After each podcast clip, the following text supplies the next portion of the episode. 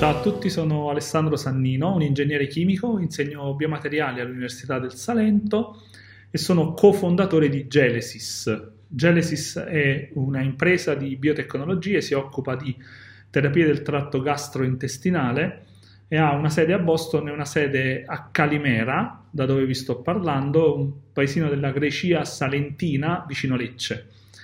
E oggi vi racconterò la storia di Gelesis, una storia nata tanti anni fa, alla fine degli anni 90, io avevo ancora i capelli, anche se non mi crederete, e iniziavo il mio dottorato di ricerca eh, a Napoli, eh, alla Federico II, con il professor Nicolais, e eh, una multinazionale leader nel settore dei pannolini e prodotti assorbenti per l'igiene personale, quindi nulla a che vedere con le biotecnologie, eh, venne con una domanda mh, un po' eh, complicata. Volevano fare un pannolino completamente biodegradabile. Alla fine degli anni 90, vi dicevo, e cresceva l'attenzione di istituzioni e opinione pubblica verso temi di tutela ambientale. Eh, e fare le diverse componenti del pannolino biodegradabili era piuttosto semplice, tranne che per uno, che è il superassorbente interno. Il superassorbente che vedete adesso qui in uh, questa polverina bianca eh, è un materiale così chiamato perché è in grado di assorbire grandi quantità di liquido. Quando dico grandi quantità di liquido parlo di un materiale che è in grado di assorbire anche un litro d'acqua per grammo di materiale secco. E vi faccio vedere, diciamo, live un po' come funziona. Eh, questa è acqua, non c'è trucco e non c'è inganno.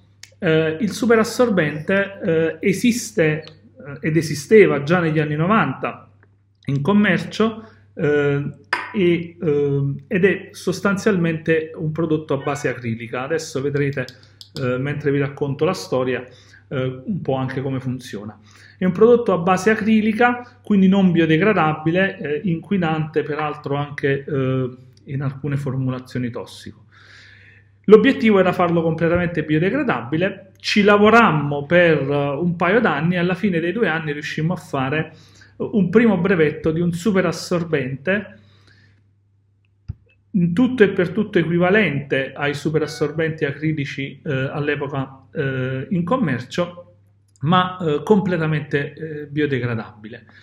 Contattammo eh, il presidente della multinazionale di allora ehm, e eh, lo, lo, invitammo a Napoli e gli facemmo vedere questo, cioè un materiale equivalente al superassorbente acrilico pronto per, per assorbire diciamo, il contenuto dei pannolini.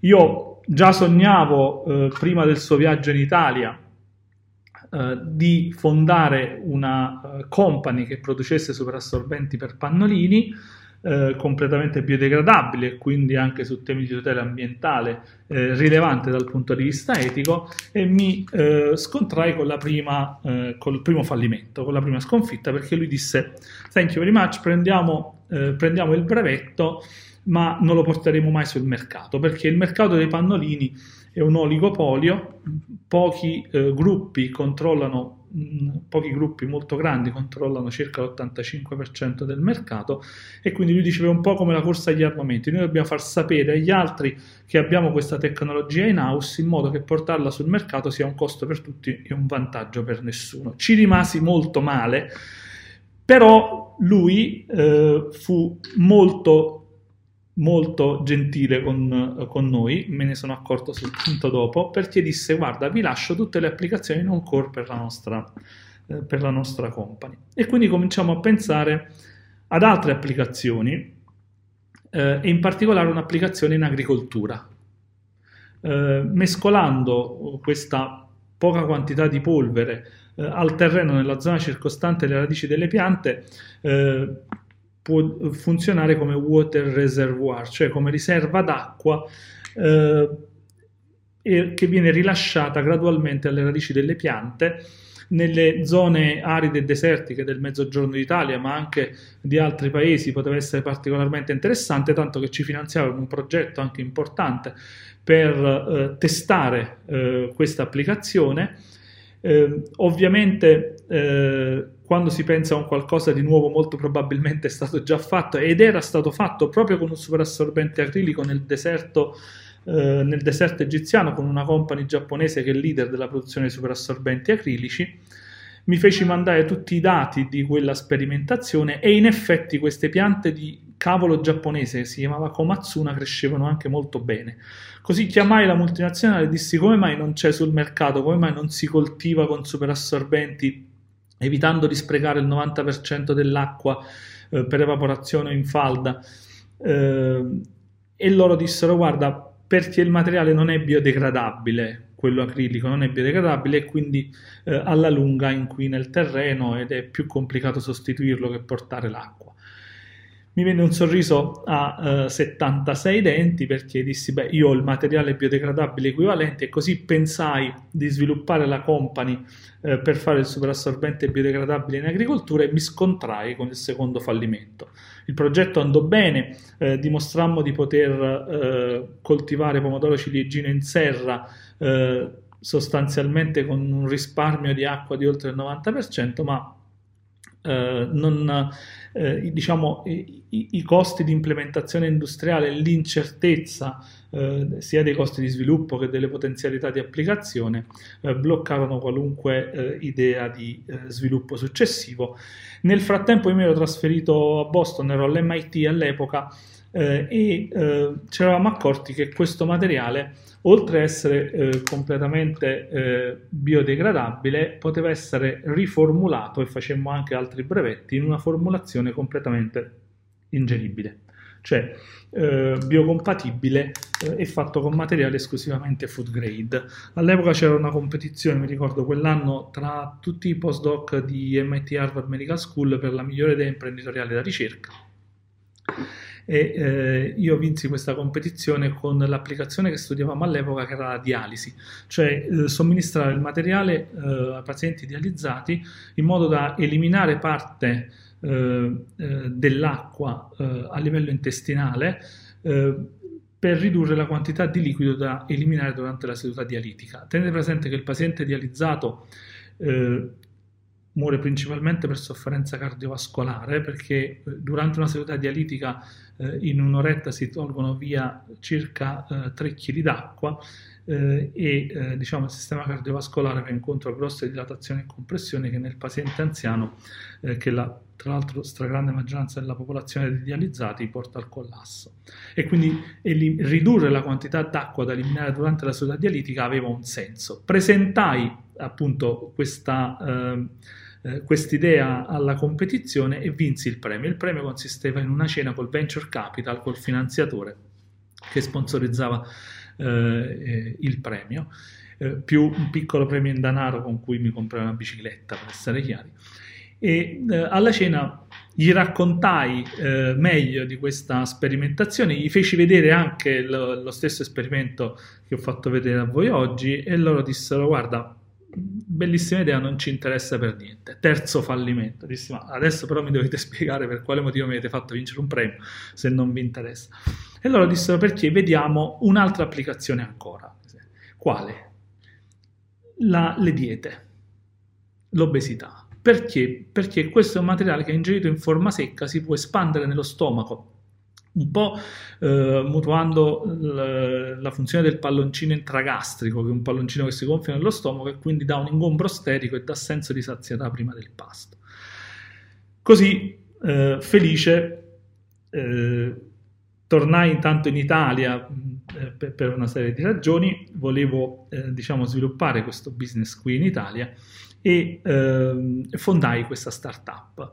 Eh, una startup sviluppata per, eh, con questa idea iniziale eh, del bulking agent, del prodotto che si gonfia eh, nello stomaco per dar senso di sazietà. Eh, mettemmo su eh, la nostra prima serie della startup in un container alle spalle del Dipartimento di Ingegneria dell'Università del Salento, dove entravano a stento due persone alla volta. Eh, cominciamo a fare le prime sperimentazioni, eh, andarono eh, anche abbastanza bene, ma eravamo partiti con eh, pochi fondi eh, e dopo un po' eh, riuscimmo a fare invece un merge con, un, ehm, con una company che era stata contemporaneamente fondata a Boston con dei fondi di venture capital nordamericani eh, e eh, in particolare eh, PureTech Ventures era il lead investor ed è eh, a tutt'oggi eh, il lead investor. E ehm, loro stavano sviluppando una tecnologia analoga con un uh, materiale diverso, mettemmo in competizione interna invece che esterna i due prodotti, il nostro prodotto, questo a base di derivati della cellulosa, uh, diede dei risultati importanti e da allora poi eh, ci trasferimmo dal container dietro all'università in, qui a Calimera dove c'era un eh, ex macello eh, che fu eh, donato all'università, ristrutturato completamente ehm, e eh, trasformato in una GMP dove eh, si produceva sostanzialmente prodotti per gli studi clinici. Da lì ci sono stati tanti altri round di investimento perché abbiamo dovuto fare prima tutta la preclinica sul materiale, poi abbiamo fatto gli studi clinici, eh, prima studi clinici eh, in pochi centri soltanto in Europa, poi multicentrici in tutto il mondo. Eh, ve la faccio breve perché il tempo scorre. Nel 2019 siamo riusciti a ottenere l'approvazione FDA del primo prodotto per terapie dell'obesità, che tra l'altro ha una funzione molto più complessa e strutturata del semplice ingombro statico dello stomaco ok? E quindi risultato di tanti anni di attività di ricerca e investimenti che eh, ad oggi superano i 350 milioni eh, di dollari. Qui in Puglia, dopodiché eh, abbiamo eh, eh, ottenuto il marchio dovuto pensare all'industrializzazione e alla commercializzazione e quindi sempre qui a Calimera nonostante un po' diciamo eh, di, di, dialogo acceso per eh, capire se tenere in Italia o portare fuori questa tecnologia, ma abbiamo eh, eh ottenuto alla fine di tenere la tecnologia qui in Puglia. Eh, grazie anche al contributo della regione e eh, alla fine diciamo, siamo riusciti ad ottenere un,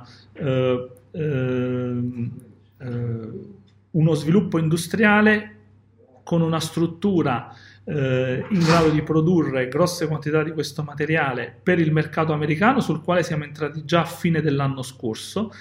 E adesso eh, costruiamo un secondo capannone eh, qui eh, sempre a Lecce nella zona industriale eh, che è in costruzione in questo momento mentre vi sto parlando per servire il mercato cinese perché nel frattempo abbiamo chiuso anche un accordo con una multinazionale cinese per la distribuzione in Cina del prodotto. Un percorso di, da, diciamo dal 2008 uh, a oggi sintetizzato in, uh, in, pochi minuti, non privo, come avete visto, sin dall'inizio, ma anche durante queste fasi uh, di sviluppo di insuccessi, difficoltà, fallimenti, difficoltà chiaramente eh, anche nella definizione del layout industriale, perché è la prima volta che si fa un processo industriale di un materiale nuovo e anche in quelle quantità, eh, e adesso anche eh, il challenge di entrare sul mercato. Entrare sul mercato americano significa recuperare grossi fondi eh, per eh, il lancio, la distribuzione, la commercializzazione e quindi eh, Genesis eh, ha eh, firmato un accordo per una SPAC ed entrerà al Nasdaq con un merge, con una SPAC a breve. Ehm, prima della fine dell'anno con molta probabilità ha una valutazione pre-money tra l'altro molto importante, diventa un unicorno come si suol dire. Una storia però, ci tengo a sottolineare, di fallimenti, perché quello che volevo, eh, su cui volevo porre l'accento è appunto l'importanza del fallimento. Eh, l'importanza del fallimento come costruzione del successo. Eh, inoltre, eh, una storia che si basa su un equilibrio che io chiamo l'equilibrio tra innamoramento e amore. Innamorarsi per me e avere uh, un'immagine statica nella mente della persona, del tramonto, del, del, uh, dell'oggetto frutto del nostro innamoramento. Amare significa invece amare qualcosa per come cambia. E il ricercatore deve imparare ad amare cioè ad accettare che il prodotto della propria ricerca possa cambiare per trovare un'applicazione sul mercato. Questo eh, è stato un po' il frutto della mia esperienza. Eh, siamo partiti da un pannolino, mai avrei immaginato di portare un prodotto sul mercato Uh, mangiando il contenuto del, del pannolino. Se, uh, se, se, se, avete davanti agli occhi questa immagine è abbastanza agghiacciante, però ho dovuto farlo per uh, poter portare il prodotto sul mercato. E io credo che eh, la Puglia del futuro abbia un'enorme chance perché sta investendo sui suoi ricercatori i ricercatori che sono davvero il frutto dell'attività di ricerca, perché eh, il vero risultato dell'attività di ricerca non è il trovato tecnologico, ma è il ricercatore. E i ricercatori in un, inseriti in un sistema, in un contesto di supporto alle attività traslazionali come quello che si sta sviluppando nel nostro paese, sono certo eh, che non faranno diventare un domani la Puglia e l'Italia la California, ma sarà la California a guardare questi territori come modello tra non più di vent'anni. E questo è il mio augurio a tutti per il futuro. Grazie.